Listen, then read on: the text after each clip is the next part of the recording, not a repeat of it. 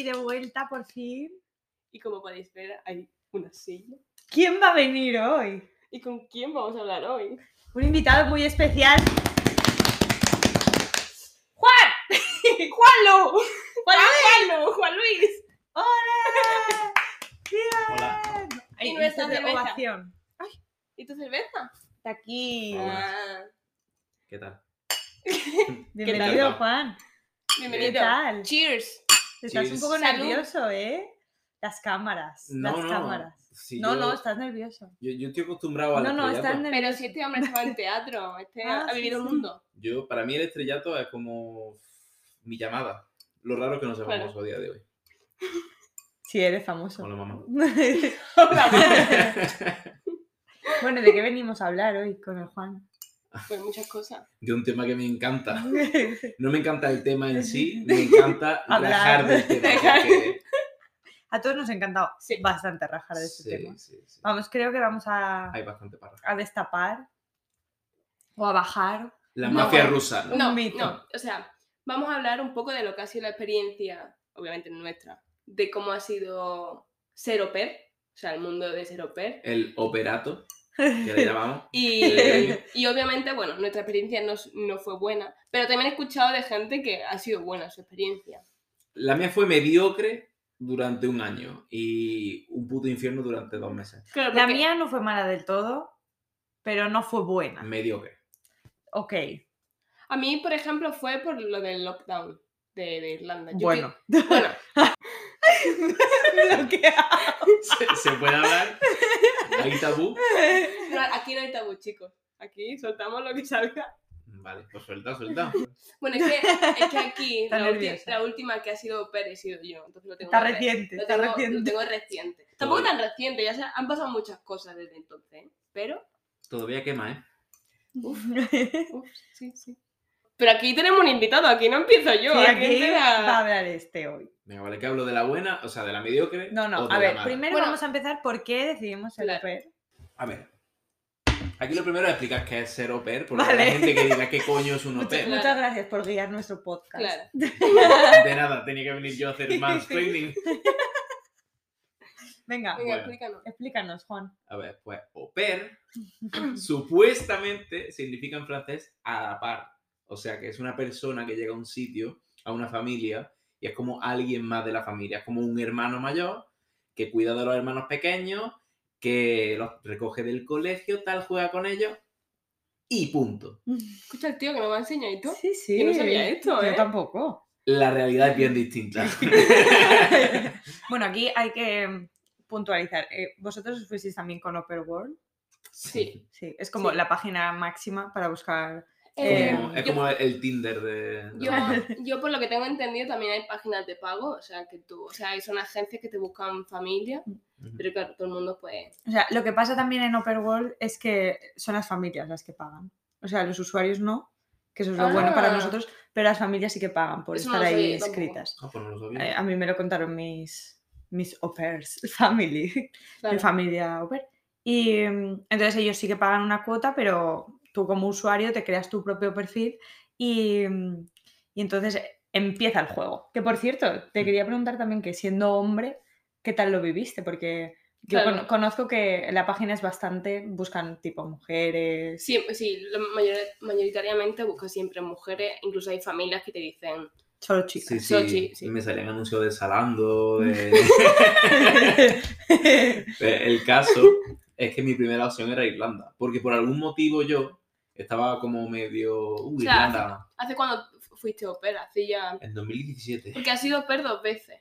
Yo también fui en 2017. Sí, Sí, un en poco, Bristol. más, un poco más y nos encontramos, si no Ole. hubiéramos vivido a 300.000 kilómetros.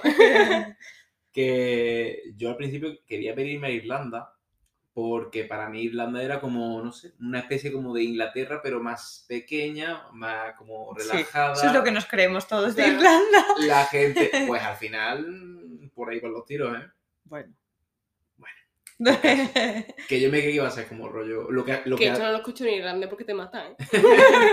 No, pero me creía que era lo que ha resultado ser al final. O sea, el rollo, el Hombre. mismo rollo de Inglaterra y la gente no es tan rancia. Y hay, Aquí un poquito, rancianos no son. y hay un poquito más de salseo. Pero hay muchas cosas que se, parecen, que se parecen mucho a Inglaterra, porque por algo Claro, o sea, los son- tuvieron dominados durante unos poquitos de siglos. Pues Claro, en Joder. plan, influencia tienen. O sea, Y aquí no me querían, en ningún lado. aquí, no, pero, o sea, Porque hay mucho machismo en, en Irlanda. Sí, sí. Gente, hay no, mucho sí, machismo no, en sí, Irlanda. sí, o sea, y yo creo que también tiene que ver un poco de influencia la iglesia. O sea, se puede ver que en Inglaterra i- la iglesia no tiene influencia. En Irlanda Bueno, sí. no tanta, podemos No decir. tanta, Y que son protestantes, y los protestantes son más como. claro. Eh, Porque yo me acuerdo que, o sea, a la hora de buscar eh, para ser au pair, yo me acuerdo que dije, mira, cualquier mm, país de Europa, eh, solo por el hecho de irme, pues venga.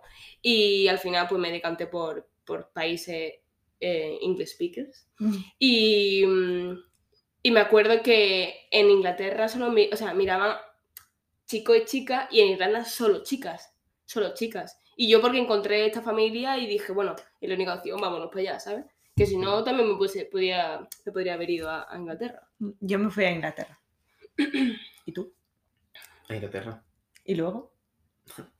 A otro país. Primero me fue a Inglaterra, luego pasaron dos años, no, ¿qué coño? Tres años, vino el puto COVID, y yo mi plan en la carrera era irme como... Bueno, aquí chicos, eh, Juan Lu, Juan, Juan Luis, eh, estudió conmigo diseño gráfico, así que acabamos juntos en el mismo año. Estudié, estábamos apuntados. Claro, haciendo lo que se hacía. Y luego de todos nos... estudiar- Bueno, Y luego que todos nos encontramos en el hotel, casi digo el nombre. y Bueno, por eso ahora somos tra- amigos. trabajamos en el mismo hotel y en el hotel estamos. que nos quejamos mucho, pero que en España, con las mismas condiciones, seguiríamos en el hotel y daríamos gracias a Dios todos los días, pero bueno. Total, Ya, total. total. Pero bueno, inciso, aquí mis dos colegas. Que ya somos diseño gráfico, dame la mano, ole, ole. Yeah. Ya solo yo trabajo en un hotel. No, pero ya mismo es tu Pues turno. claro. Claro. Pues claro. Ya Bueno, mismo te dedicas a eso que te dedicas tú, eso de Esas cosillas que hacer haces tú. dibujito. aquello. Esos dibujitos que tú haces con el paint. bueno, Que por- al lío, ¿por dónde íbamos? A ver, yo estaba diciendo lo de la segunda vez que me fui de au pair, Venga, porque la primera me fui por, por irme, por decir demasiados años de estudio, porque yo soy una persona que estudió Derecho tres años y luego me metí a diseño. Este señor. Entonces, Porque cuando yo, derecho, ¿eh? cuando llevaba cinco años ya estudiando y por tanto desde mi nacimiento sin dar un palo al agua de verdad, dije que es lo más fácil para irse por ahí, porque claro, yo no tenía dinero para alquilar un piso ni mierda de esas. Pair. Eh, la primera vez bien. Y dije, coño, pues esto lo hago en el Estuviste tú un, un año entero. Nueve meses, pero vamos, sí. Un año. ¿Un curso? Un año, un año académico. Un año académico. Y la segunda vez ya fue como el plan que yo tenía, que además lo venía rumiando ya, que era como, yo termino la carrera, me voy a Alemania y una vez ahí ya, de au pair, me busco un trabajo tiempo parcial y tal, y cuando ya haya ahorrado me, co- me cojo un piso y me busco un trabajo tiempo completo y le dan por culo a la familia. Total, la familia me dio por culo a mí antes ¡Ole! Te dieron. y vivía con Damien, eh, la semilla del diablo. y... Aquí nosotros obviando siempre decir nombres. Y tú, mira, No, Mira, no, no. Nombre, apellido y dónde vive. la calle. Bueno, si alguien que está viendo el podcast ahora mismo sabe de cine, sabrá que Damien es el, el nombre de la semilla del diablo. ¡LOL! Yo tampoco. Esto lo vamos a cortar. Bueno, vivía con Damien, el hermano que era una puta mierda de niño, que me abstendré también de decir nombres, pero una puta mierda de niño. Y muy mal, muy mal, muy mal.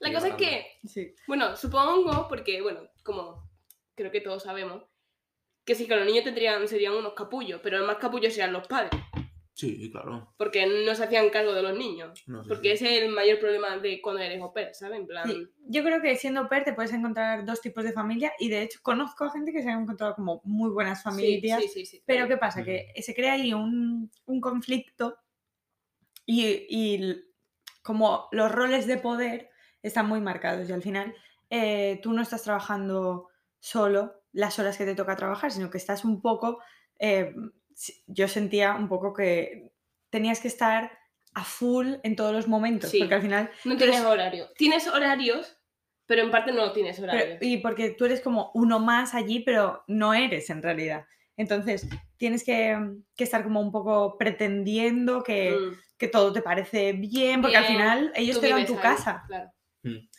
Y lo más bonito de ser au pair, que seguramente os pasaría, es que estabais en vuestro cuarto una vez ya terminado y era como, en cualquier momento puedo escuchar a algún niño llorando o a la madre gritando o lo que sea, tocarme la puerta y decirme que resulta que tengo que irme y que te tienes que quedar con los niños. Y tú en plan, nunca te terminabas de relajar. Mm. No, Nunca. no, nunca, nunca. Claro, pero es por, yo siento que es por el rol ese, porque tú al final, porque por ejemplo, eh, estando eh, en una experiencia workaway, también se generaba esto, que tú te sientes en la obligación y ellos, mm, no hay ahí un límite bien marcado, sino que estaba un poco difuso, entonces siempre estás como ahí para el trabajo, porque al final vives en su casa, comes de su comida y Sí. bien jodidos y claro, nadie quiere tener como un mal ambiente en esas, en esas situaciones, entonces estás ahí en la cuerda floja todo el tiempo, que yo siento que para empezar en un país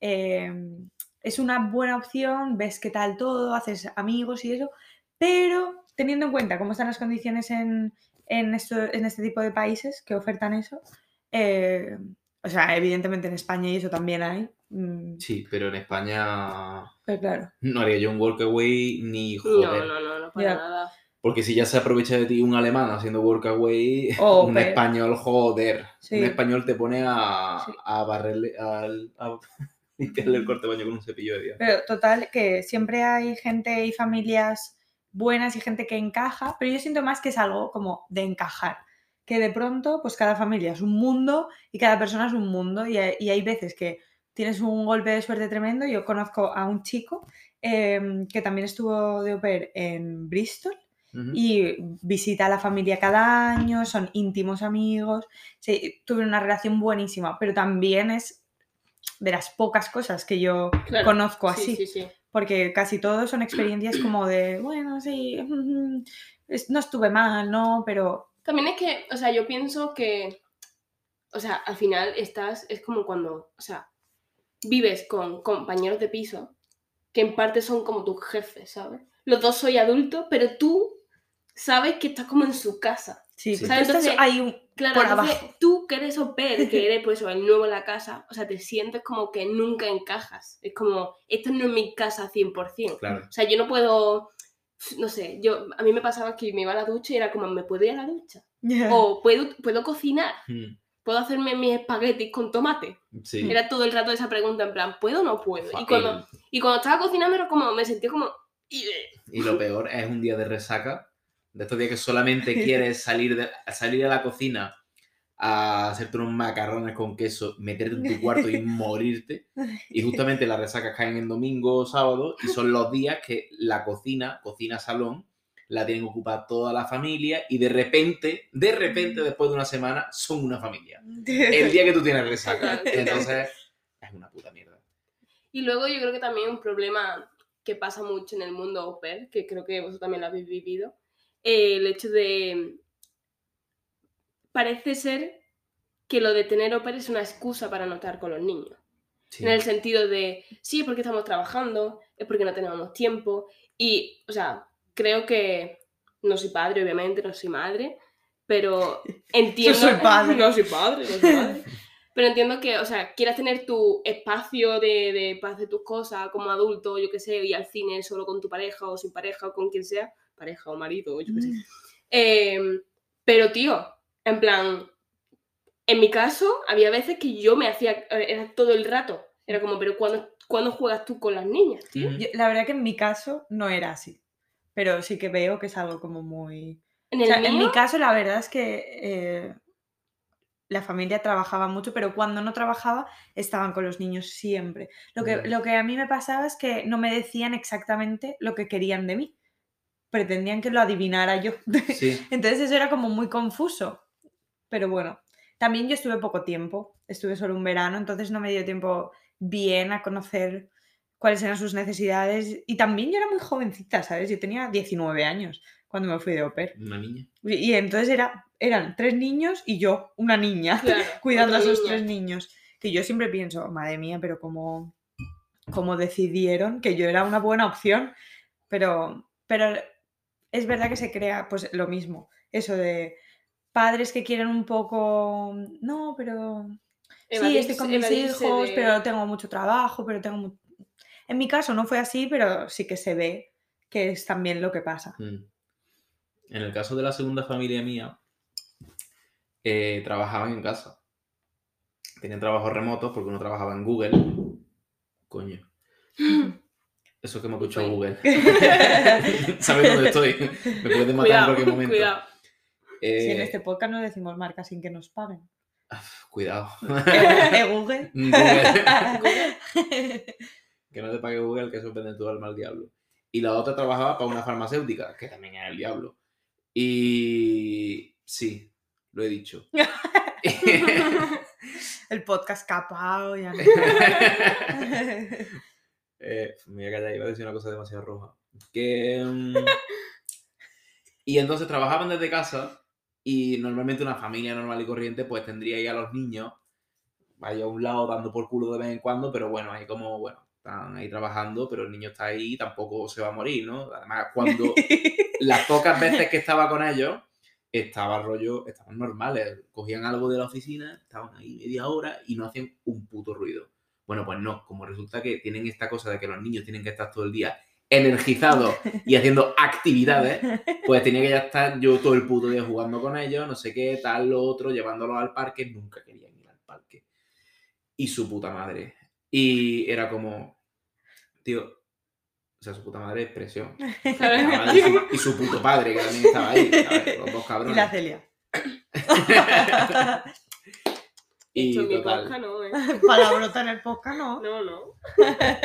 mierda. Y, y me daba mucha rabia porque estaban ahí, pero era como que los niños no podían ir a don- a donde estaban ellos. Yo estaba todo el rato jugando a atrapar a los niños porque solo querían irse con sus padres. Y rollo, tío, ¿para qué coño quieres un pair?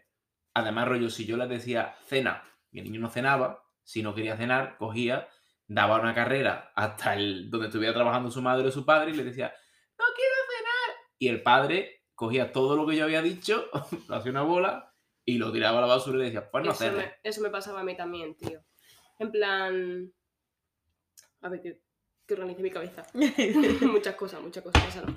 Em, Dale yo- un poquito más de pataditas, que el micro aún no te ha escuchado. A que le pego el micro. Continúe. em, mi, mi situación era que el padre trabajaba y la madre tenía una lesión en el brazo que por lo visto, mm, a ver, la lesión tampoco era hiper grave, pero estaba de baja por el trabajo y llevaba sin, pues creo, creo que solo dos meses de nueve meses que yo estuve trabajando, ella estuvo trabajando. Todos los demás estaban en casa. Y yo me sentía, o sea, yo mi horario era, mi horario era Está haciendo comillas para la gente de Spotify. Es que eso lo escucho en podcast. horario. Es, es la clave que estoy haciendo comillas. Horario. Tenía el horario de, creo que de 8 a 2, que tampoco es tan malo. Pero había una, una de las niñas, la niña mayor que tenía 4 años. 30. Ah, vale. 4 años. Si ella se quería despertar a las 5 de la mañana, se tenía que despertar todo el mundo. En vez de sus padres decirle, vete a la cama porque es súper tarde, yo me tenía que levantar con ella y Empezar el día. y empezar el día a las 5 de la mañana. Y hubo un momento que me acostaba con estrés, decir, es que no sé a qué hora me voy a levantar. Pues yo los mando a la mierda totalmente. Hubo un día que le dije, mira, mi horario es este y este, y se acabó. O sea, una cosa es la hora a la que yo acabe, que ya me jode acabar más tarde de lo que tal, pero tenés que levantarme de repente más pronto. Sí, sí, sí. la mierda, estás con vuestro niño de mierda cada vez que yo vosotros. Yo culpa luego, tengo. Un no- inciso, un inciso. Juan, desde que fue au pair, nunca jamás pi- piensa en niños ni quiere verlos. quiere Odio a los niños, los odio. Los odio. Cuando estábamos trabajando en el hotel y veía niños corriendo por los pasillos, a esto de matarlo. ¿eh? Claro, pero porque vosotros trabajabais en la, en la habitación. Ah, Yo- sí, mucho mejor.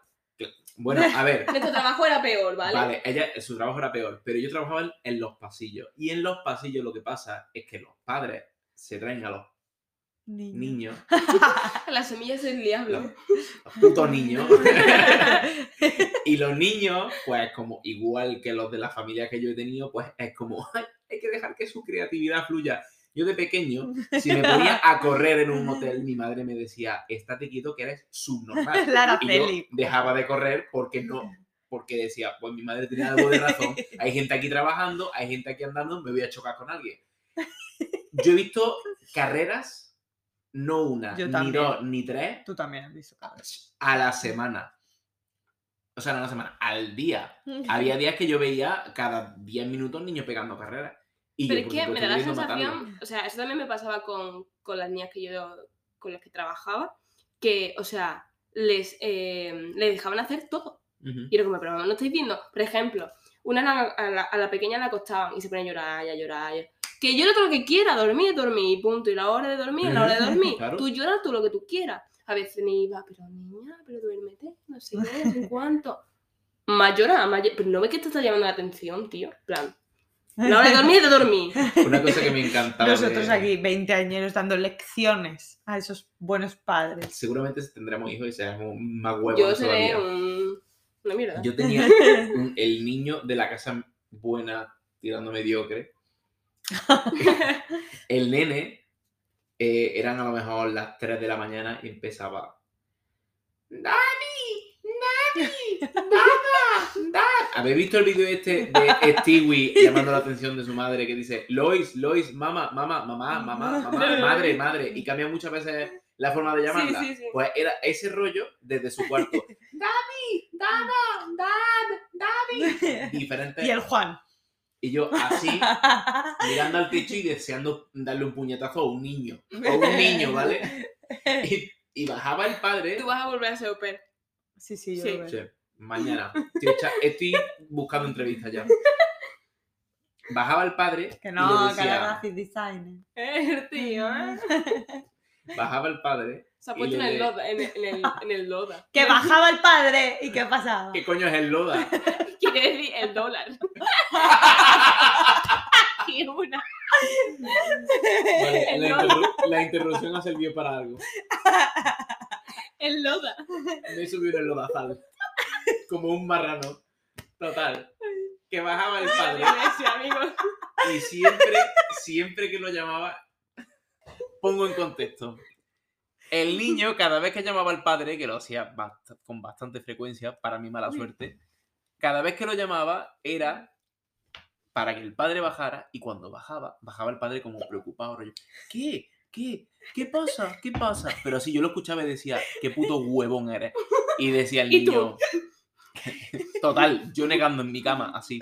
No, no, la ha hecho mal, mal, mal. ¿Sabéis, sabéis para qué? ¿Sabéis? Y está fuera del podcast. Ay, el alcohol. ¿Sabéis, dólar, pa- el ¿sabéis dólar. para qué llamaba al padre? Siempre. Todas y cada una de esas veces que lo llamaba, que podían ser tres o cuatro a la semana. ¿Para qué? Can you give me a glass of water? Por lo menos no lo decía Juan, Juan. No, es que lo mato. Juan Luis. Es que lo Pero es mato. que- Es que lo mato. Eso me pasaba a mí. A mí no me llamaban nunca. Nunca. Porque, o sea, No, yo es que le pego. Es no, que pero porque. yo lo agredo Juan, físicamente. Juan. Que lo agredo físicamente. Que me pongan Estás en un baneado, juzgado. Baneado. Que me, que me lleven, up. que me lleven ante un juez. no, la niña nunca se le pega. Lo mato. ¿Qué pasa? Aquí no pegamos niños. Nunca si alguna vez tengo un Este hombre niño, si alguna vez tengo un niño y ¿A dice mi padre me ha pegado, a lo mejor es No, verdad. si Juan. Juan. Esto puede salir cuando seas. Estoy en Famoso. contra, estoy, estoy en contra de pegarle a los niños. Bueno, si soy famoso, soy famoso por decir cosas peores, seguro. Estoy en contra de pegarle a los niños. Pero es que Uy, la cosa. La un coche. Uy, uy, uy. Ya, viene a por nosotros. Policía. El niño tenía la cosa de llamar al padre, yo creo que esto ya lo he dicho. Yo también lo creo. Y el padre bajaba, que se ponía a llamar a las 3 de la mañana, rollo. Y el padre bajaba todas y cada una de las veces, estamos hablando a lo mejor eso, tres veces a la semana, bajaba el padre y decía, ¿qué? ¿Qué? ¿Qué pasa? Además se le escuchaba así, porque yo lo, había, yo lo veía durante el día hacer ese, Ese tipo de cosas. ese tipo de cosas, ese tipo de... Es que me está dando un coraje solo de escucharte, Sí, sí, vaya. ese tipo de autohumillación respecto al niño de ¿qué, qué pasa? Señor, el puto mm, No, pero es verdad Huevón. que hay veces que los, bueno, mm, a eso también le pasaba a, a los padres, a las niñas. O sea, la familia donde yo estaba, los padres a veces eran unos huevones. Era como, Sí, sí, pero te hablan como si... viendo que... Le hablan yo como si fuera su jefe. ¿Qué, qué, qué pasa? Ay, ya veremos cuando Sí, vosotros no. tengáis Yo niños. es una madre de, vamos, de 10. Sí, ¿cómo te hablaba tu madre? Pues igual. ¿Qué Mi, pasa, mi madre, vamos, mi madre, yo lloraba y me decía, te vas a sentar ahí. y me da igual cuál- Yo, yo me tiraba horas y horas llorando, vamos. Yo mi mi madre niño- como llora, me la Yo a mi niño lo voy a apuntar con- a clases de japonés con cuatro años. Que sufra. ¿Sabéis qué quería el puto niño? Un vaso de agua. Bajaba el padre a las 3 de la mañana.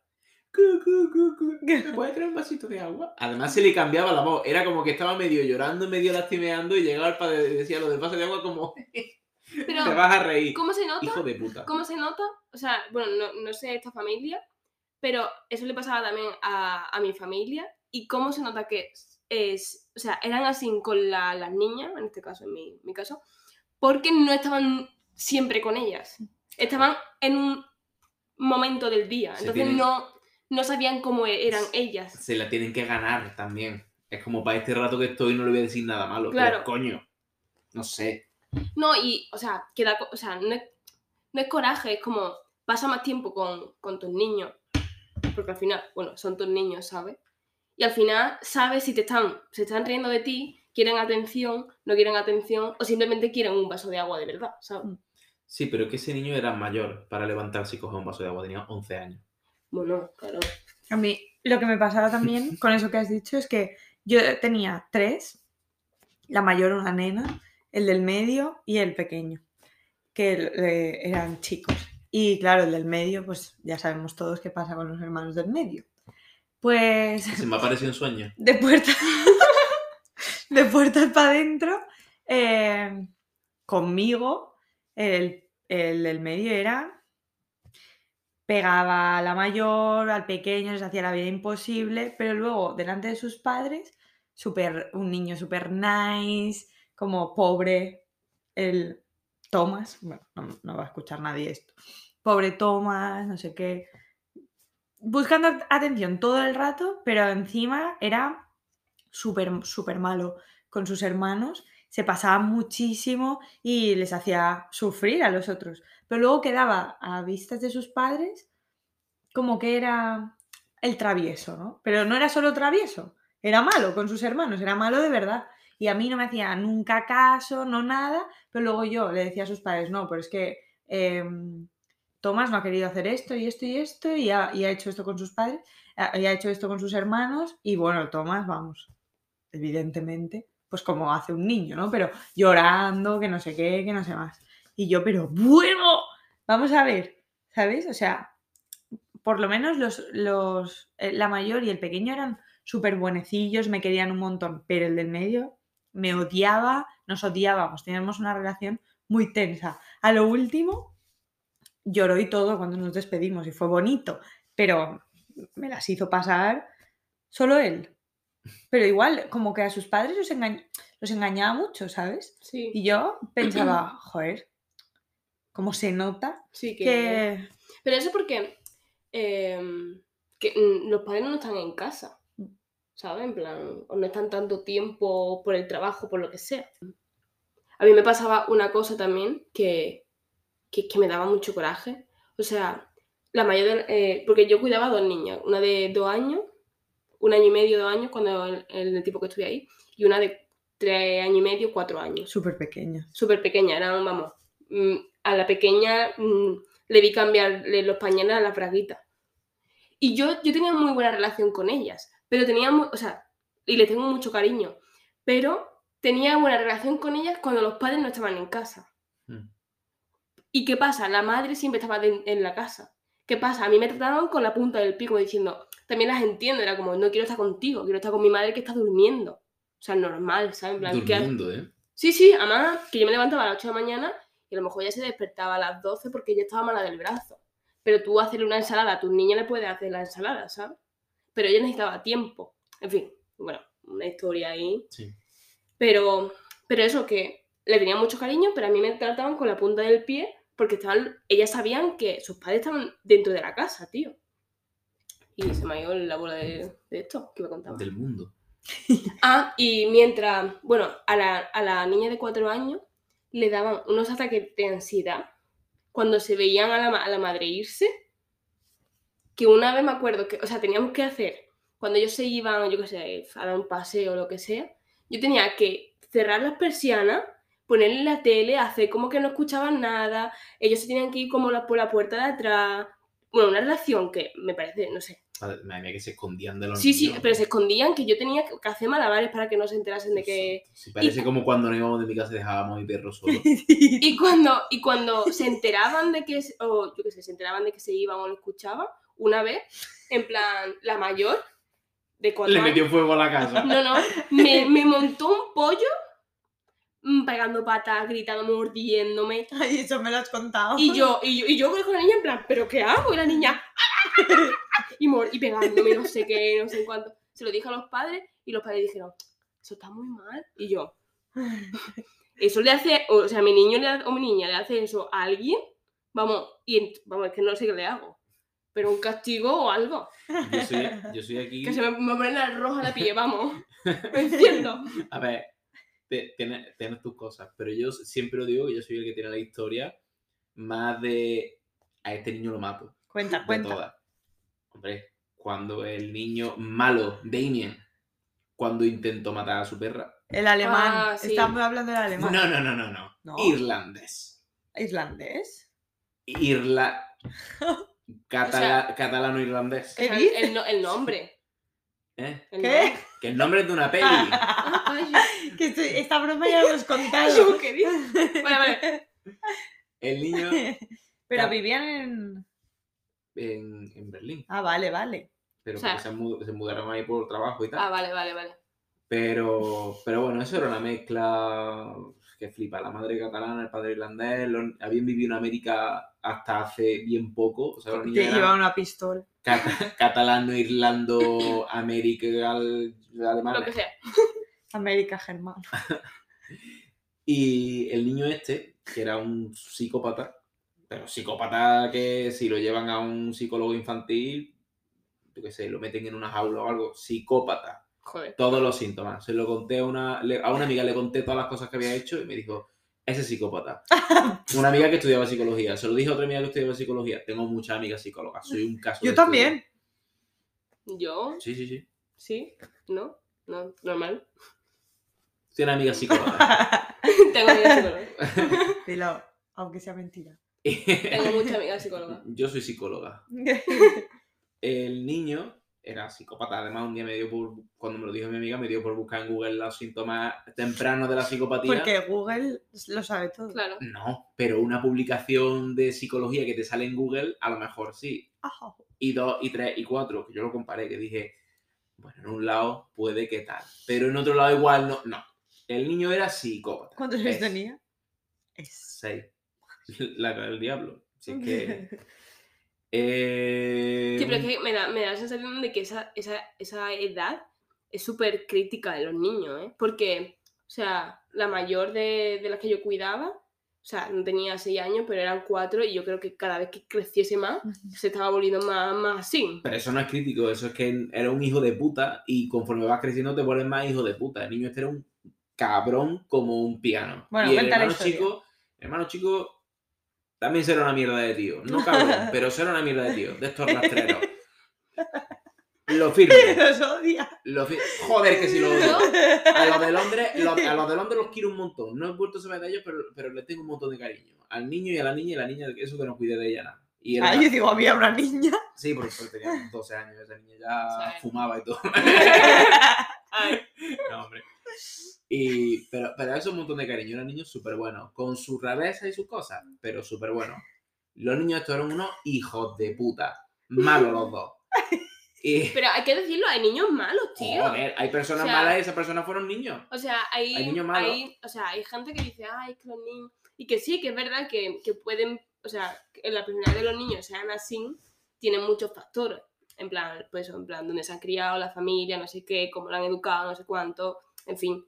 Pero hay niños malos. O sea, últimamente como que escucho como, ay, no, es que los niños no tienen... per-". Hay niños malos. Y los niños Malo, que malo. no saben, no, o sea, no distinguen la maldad Y es verdad. Y eso es lo que hay que enseñar a los niños, creo yo, vamos. Sí. Pero este niño no distinguía la maldad por otra cosa, y es que los psicópatas no saben lo que está bien y lo que está mal, solamente saben el auto... El ego. Sí, saben como lo que, lo que Que ellos los niños quieren. tienen mucho ego. Eso es lo que pasa. Sí, pero hay niños y niñas. Claro. Que eso también viene de los padres, evidente. Yo siento que viene todo de, El- los, de los padres y los padres y el entorno en el que se cría el niño influye a, un- a unos niveles muy locos, muy locos. inclu- O sea, incluso nosotros... eh, Yo estoy fatal de la cabeza. ya. Ya, ya. Pero todo influye, sobre todo tus años en la infancia y juventud y todo eso. En plan, es como mega relevante en el desarrollo de una persona. Sí, sí. So, O sea, son críticos esos años. Pues este niño va a ser un asesino, seguro. De asesino para arriba, ¿eh? Va a hacer cosas muy malas, y no lo digo de broma, ¿eh? Si esto fuera Minority Report, ese niño estaba en la cárcel ya, total. El nene, el nene... Claro, pero el problema ¿Que es no que... le dejas contar su Perdón, perdón, historia? perdón. pero bueno, no pasa nada, que hay que fluir. Que lo que, que lo que quería contar... ¿Esta quién es? ¿Qué quiere No lo sé. Podemos hacer tú el Te cae Juanlu. Eso suena raro. Vaya a tener que dejar la costumbre del porro de antes del podcast. Sí. Cuéntate lo tuyo, que Vale. El niñato este de mierda llega un día. Que voy a tener que poner el podcast en explícito, que no para de Ponlo, soltar. ponlo, ponlo. Era un hijo de puta, ponlo. Llega un día. A este, no- este no lo cobran. ¿eh? Este no monetiza. Este no, no. No voy a cobrar un duro vosotras. Llego... Llega un día que había estado por ahí, yo feliz de haber estado fuera de esa casa de locos. Y llego y, y empiezo a escuchar inquietud, digamos. En plan, el niño llorando, el padre ahí como moviendo un lado para otro, la madre ahí preocupada, no sé qué, el hermano chico no se enteraba de nada, pero estaba llorando porque tenía que ser el protagonista de alguna forma. Y huelo como una cosa rara, como a químico. Y estaban ahí y digo, ¿qué pasa? Y dice, que iba a decir el nombre, que el niño ha envenenado a Lulu. Y digo, ¿cómo? Lulu. Lulu. Mira, una perra, lo más bonito que te puede echar a la cara. La, dormía en una jaula, que esto ya lo hemos hablado antes. Eso era el único ser vivo que me- se merecía de la- salvarse de la extinción en esa casa. Y lo trataban, lo trataban con la punta del pie. Y con una disciplina y con un tal. y Era un animal con un cariño y un amor. Y un... Bueno. Pues niño, le había echado tres en uno a la perra en el bol. ¿Un qué? Tres en uno. Lo de la bici, esto que le ha echado a las Hostia cadenas puta. para que. Sí. Y la. Y claro, y el padre no lo sabía todavía que era tres en uno, pero le estaba intentando sacar, son sacar al niño que le había echado algo. Para llevarla al veterinario y decirle, mira, le ha echado esto, esto, claro. eh, prueba con no sé qué. Pues el niño no lo decía. Y le dice, y esto fue lo que a mí ya se me encogió el corazón, le dice, si me dices lo que le has echado, la puedo llevar al veterinario y se puede salvar. Si no, se va a morir. Y dice el niño, que no, que no, que yo no he hecho nada. al final el padre cogió el, el cuenco, lo olió, dice, vale, estos tres en uno. Y le olió la boca a la perra, no había hecho nada, no lo había, no lo había lamido, porque la perra tampoco es tonta, olería algo raro y no diría esto es agua. Y entonces pues resulta que las perras veían que no le pasaba nada, no sé qué, pues ya está, no, no pasó nada. El niño, ningún castigo. Le dijo que muy mal, que esto, que lo otro. El niño, por lo visto, había tirado el aerosol al patio del vecino. Pero, pero es que. que mm, o, o sea, vaya situación. Pero, pero cágate, porque había cogido el aerosol, lo había tirado al patio del vecino para deshacerse de las pruebas. O sea, un que- niño de 6 años. que quería la perra muerta y quería salvarse él. Y el único castigo que iba a tener de todo era que al día siguiente se iban a llegar al, al- la casa del vecino a pedirle perdón por tirarle el bote. Y el niño llorando, llorando, llorando. Coño, Que ¿qué no fueron?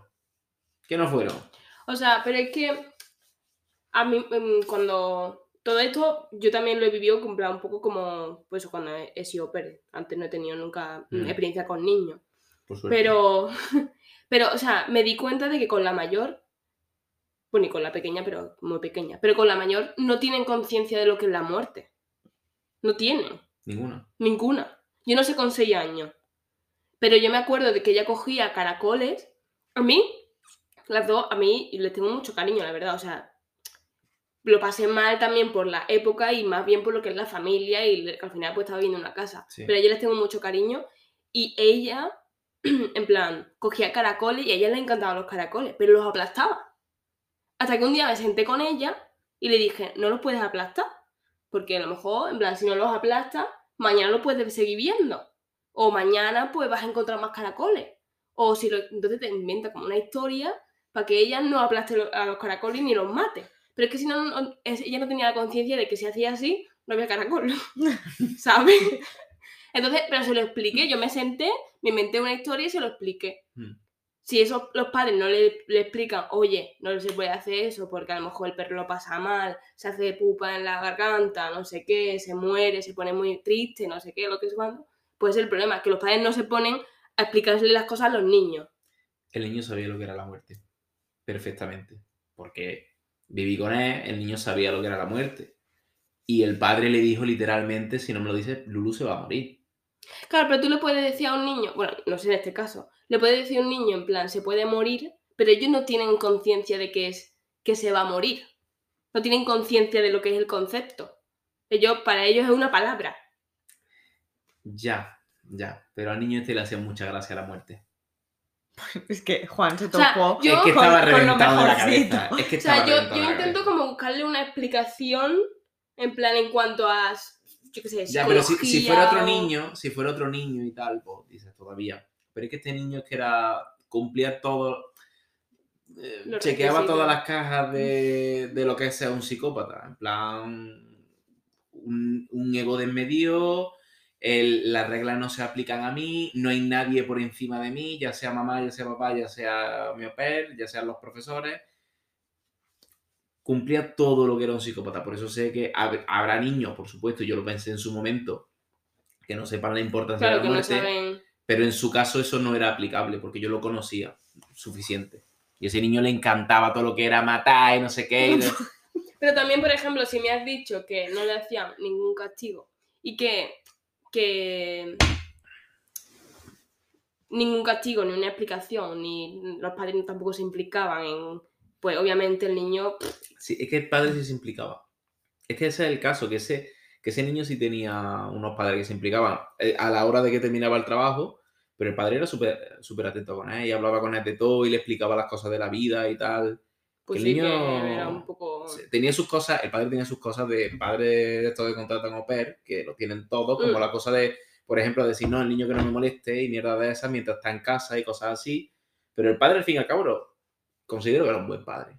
No, Sí, no, sí, no. que tenía sus cosas, pero... La madre era más pasota, pero él era un rollo padre de, de que intentaba ser padre y jugaba con ellos y no sé qué. Él era un padre entregado. Por eso yo sé que el niño esa cosa la sabía.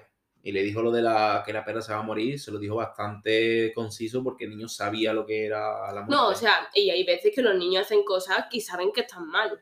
Yo, vamos, las dos que he tenido, que tuve, eh, Las dos hijas que las dos hijas, que hacían cosas y ellas sabían que estaban mal. Además, había, por ejemplo, hubo una época que le dieron, se, se dieron por morderse las dos, pero morderse que se hacían sangre, vamos. Joder. Y a veces se mordían y antes yo de verle o algo, los padres, lo que sea, me miraban en plan, "Lo- lo he hecho. En plan, sabían que estaba mal. Claro. Los, Y lo los míos también se portaban mal. Una vez, una anécdota graciosa para calmar el ambiente psicópata.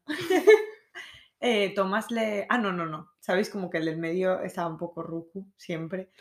Y rucucucu. Y Pita, el pequeño, una vez hasta la polla de, de su hermano mayor, cogió una mierda de Teddy que era el perro y se la, se la aplastó en toda la cara a Tomás. En plan, ¿me tienes? Me gusta ese niño. Sí, era mi favorito. Hostia, Sí, pero sí, una sí. mierda, Y el mierda. Tomás en plan, Pero una mierda, mierda. una mierda de ahí del jardín. una mierda del jardín con toda la palma, en plan, "Fuck Toma, toma por culo. Eso el hermano Me tienes pequeño de, cansado. El hermano pequeño de este no lo hubiera hecho porque era su laméculo personal. Sí. Pero yo lo hubiera re- estampado la mierda en la cara. Toma, toma, ven. Y yo en plan, hombre, Pita, ¿cómo haces esto? Y por, ti- y Por por dentro... Ya era hora, tronco. ya era hora. Come, come mierda. Muy bien. ¿Sabes que en ese momento se hizo cargo la madre porque porque estaban en la casa. Y yo, menos mal, porque si me toca explicarte que esto está mal, aunque a mí en realidad me parece no tan mal que haya sucedido esta, este episodio claro. fraternal. No, es que a los niños que se defienden de alguien que está siendo abusón con él, hay que decirle que eso está bien. Yo nunca he entendido eso de, de por ejemplo, uno Le- que... Leyes de padres. No, pero por ejemplo, a los niños estos que le pegan una hostia a su abusón y le dicen a las profesoras, no, pero no hay que usar la violencia tal. No, lo que hay que decirle a ese niño es, muy bien hecho. Te estaban tocando los cojones más de la cuenta, porque una cosa es que te tocan los cojones y otra cosa es que te hagan la vida Es delicado, imposible. ¿eh? Ese tema. Yo si mi niño llega a mi casa y me dice a este abusón que me lleva un año entero haciéndome la vida imposible, le pega una hostia, yo a mi niño me lo llevo un puticlub. Ya sabemos Le que no va a ser padre nunca. le compro su primer baile. Que no, que Juan, no. tronco, que te voy a banear. Te pero Te voy a poner pip, pip en todo esto. Por favor. Nunca me he escuchado con, con pitido. Pero, Lo pero, llevo. pero es verdad que a mi niño le diría rollo, oye, está bien, no me gusta que le pegue a la gente, no tiene que pegar a la gente, pero está bien que te defiendas en esta vida porque hay gente que no. Es que no se puede jugar siempre a lo Claro, limpio. pero la cosa es que. Esto Nunca con, me lo has dicho. ¿con qué habla, ¿Con qué edad te- estamos hablando? Todas. Todas. Pues n- no sé por qué. Creo que se lo diría con una. con en plan, algo más mayor. Pero a un niño no se lo diría así. Le diría, en plan, la próxima vez díselo a un mayor. O... Sí, pero no le diría que está mal haberse defendido. Le diría que está mal pegar, pero que haberse defendido está bien.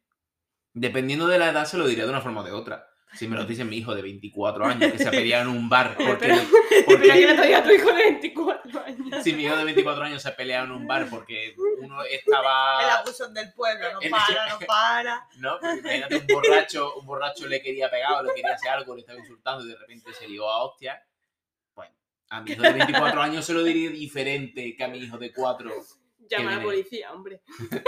en vez de pegarle. Llama a un mayor, hijo. Llama a un mayor de 24 años. no pero ¿No estaba tu primo Antonio por ahí? Ay. Bueno. El tema de niño es también un poquito complicado, ¿eh? Sí, nosotros que somos padres experimentados. Claro. Podemos hablar mucho del tema. Madre mía. Peña, que una tenemos hora. una hora de podcast. está bien ¿no? Ya está, ¿no? Bueno, pues ha- hacemos los alegatos finales. Claro. Vale. eh, ¿Recomendamos irnos de OP? Juan. Sí. Después de todo Sí. esto. Sí, sí, sí. Yo también. Y yo sea, también. Yo creo. Están echando mierda. Es que lo, lo guapo no es cuidar de los niños, pero es que es verdad que cuando eres au pair, llega el viernes, te vas por ahí de fiesta con tus Es amigos verdad, que has conocido por ahí, teniendo una experiencia también muy puteante Es verdad. y te lo pasas súper bien. No, ¿no? Yo lo que, lo que más saco también es eh, las amistades que tuve en Bristol. Claro, es como un Erasmus trabajando. Claro, total. Yo me sentí como un Erasmus. Sí. Y luego también que, por ejemplo, en mi caso, pues no, no, en mi caso, ahora que estoy viendo en Irlanda, fue porque empecé a ser au pair, luego, pues eso, aprendí mejor en el inglés, conseguí el trabajo en el hotel, por eso, los bueno, a ti te conocía antes, la conocía a ella, pero o sea que como un paso que si quieres vivir en otro país o lo que sea, pues Es primero haz eso, claro. sin dinero, sin esto, sin Es experiencia. una lo que forma de llegar a un sitio con trabajo y casa. Claro, claro. Y luego a volar. Sí. No hace falta quedarse para siempre sí. cuidando a hijos No. Y de que gente si que alguien, tiene que cuidar a y sus que si alguien hijos. se mete a au pair, que si a los tres meses estás hasta la polla Claro. y te quieres ir, Vete. que te vayas. Que no digas, no, es que tengo que estar aquí nueve meses. Que te vayas, que hay familias que son que te torturan totalmente. Eso es verdad que yo he escuchado, varias- mm, bueno, incluso de mí, que yo me sentía hasta culpable. Era como, que yo he dejado a esta familia, madre mía. Claro, porque voy- que les- Yo estaba temblando el día que dije que me culo. iba, que tenía Sí. trabajo. Yo, que tengo trabajo, me voy. Pero yo creo que eh, Conclusión. hay- no hay que romantizar irte de au pair. La experiencia puede ser de mil, Mil formas formas, sí. diferentes. Eh, aquí ha- habéis visto como muchos grados de esto. Sí. Eh, pero yo también conozco a gente que lo ha pasado súper mal y se fue eso a los poquísimos meses, se piró, y gente que se quedó años, tú conoces también amigas que se han quedado mucho Sí, tiempo y que sí, están sí, sí, felices sí. de la vida. Pero bueno, que no hay que conformarse, hay mucho curro, que que, mm, hay muchos tipos de, De de familia. de experiencias, experiencias. muchos tipos de familias y muchos tipos de caracteres que a lo mejor eh, una familia que a mí no me encaja, a ti te encaja y vamos. en definitiva, En definitiva, que os vayáis au pair, que lo podéis pasar muy mal, lo podéis pasar muy bien con la familia, pero siempre vais a tener una especie de mini Erasmus, os lo vais a pasar Total. muy bien y es una forma de poner un pie fuera y siempre está bien irse de, de au pair Sí, sí, sí. justo sí. antes de la primera, del primer año de carrera. Te aclara un poco la idea, es que eso de irse de la ESO ahí corriendo, "Ay, que quiero ser verdad. abogado, Es como un año sabático. verdad. y pierdes tres años, como le pasó a un amigo, que no voy a decir su nombre, que soy yo, y te sientes gilipollas. Te vas a doper, trabajas un poquito. Aprendes otro idioma, Total, conoces total. a gente nueva, sales de tu puto pueblo, que vamos, que ahí no hacen nada. A viajar, a viajar. ¿Qué quedas en Villaflores de los Tejares? Nah, Que nah. vaya. Que te vayas. Y bueno, muchas gracias Juan por venir a nuestro podcast. Yeah. Te invitaremos más, nos lo hemos pasado muy bien. ¡Hala! Una hora de podcast, madre mía, ¿eh? Adiós, Adiós. nos vemos pronto.